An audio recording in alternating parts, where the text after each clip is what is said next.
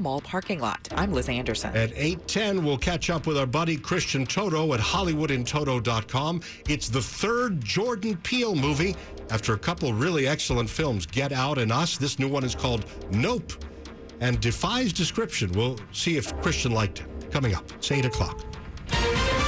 This is CBS News on the Hour, sponsored by Liberty Mutual Insurance.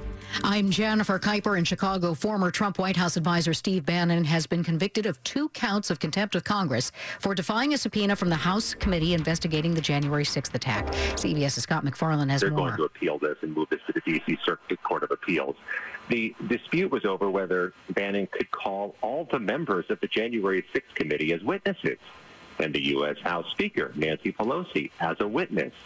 The judge didn't let that happen, says it wasn't germane or relevant.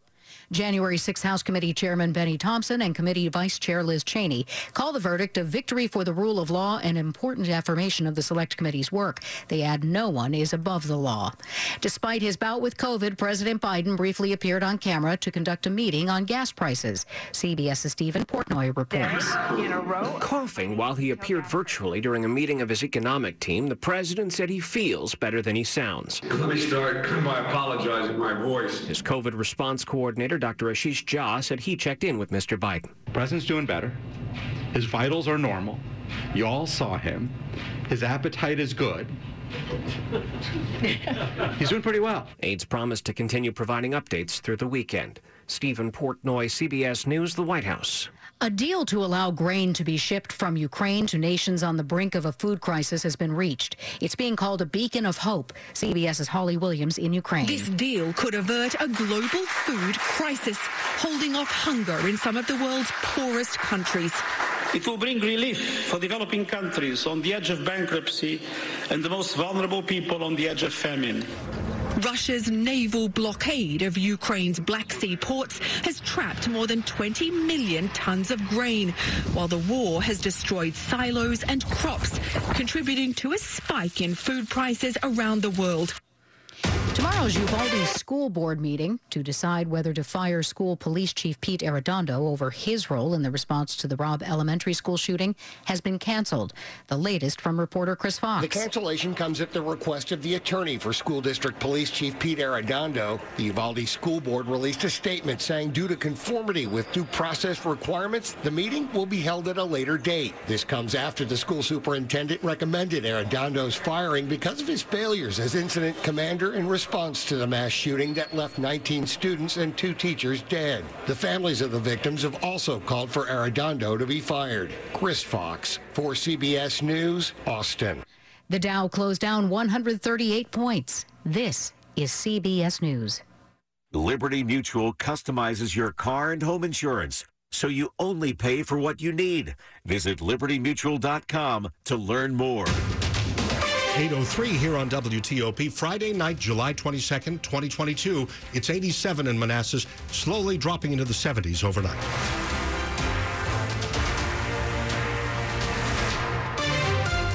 Good evening. I'm Dimitri Sotis with the top local stories we're following this hour.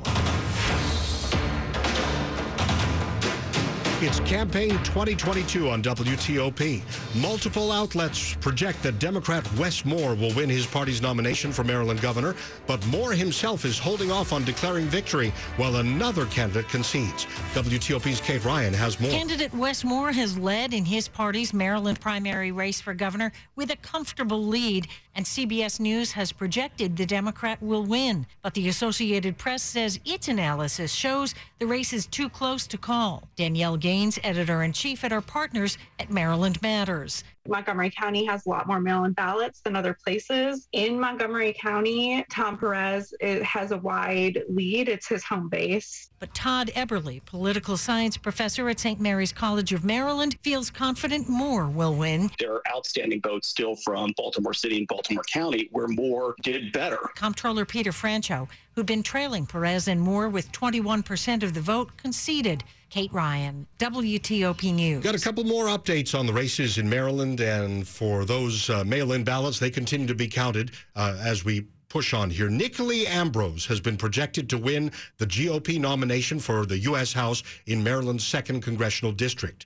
Then Yuripzy Morgan, projected winner of the GOP nomination for the U.S. House in the 3rd Congressional District. Councilmember Tom Hucker is conceding after running in a crowded race for the council at large seat in Montgomery County. Also wanted to let you know about a high profile figure out of Baltimore. That's Marilyn Mosby, Baltimore's prosecutor who rose with the Freddie Gray case and now faces fraud charges.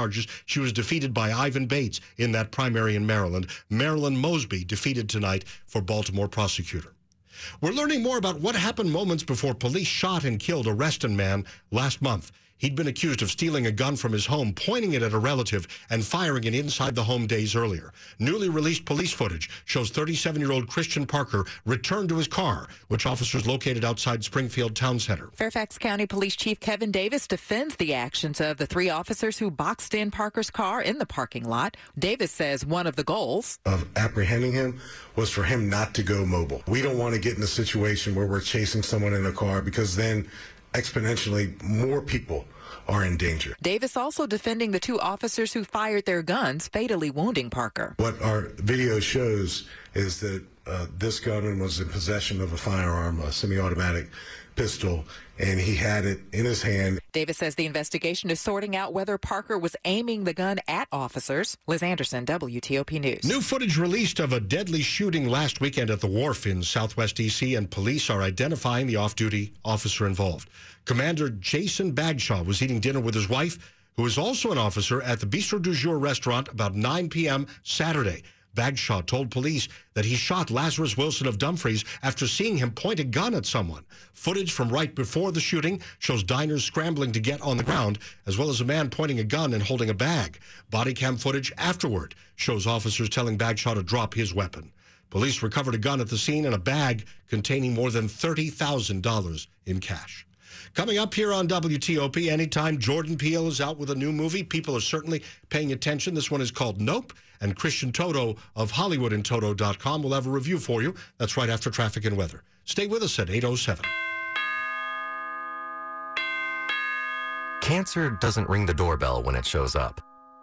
The Inova Saville Cancer Screening and Prevention Center, the first facility of its kind in the DMV, screens for common cancers, including lung, skin, prostate, and breast cancer that may not be showing signs.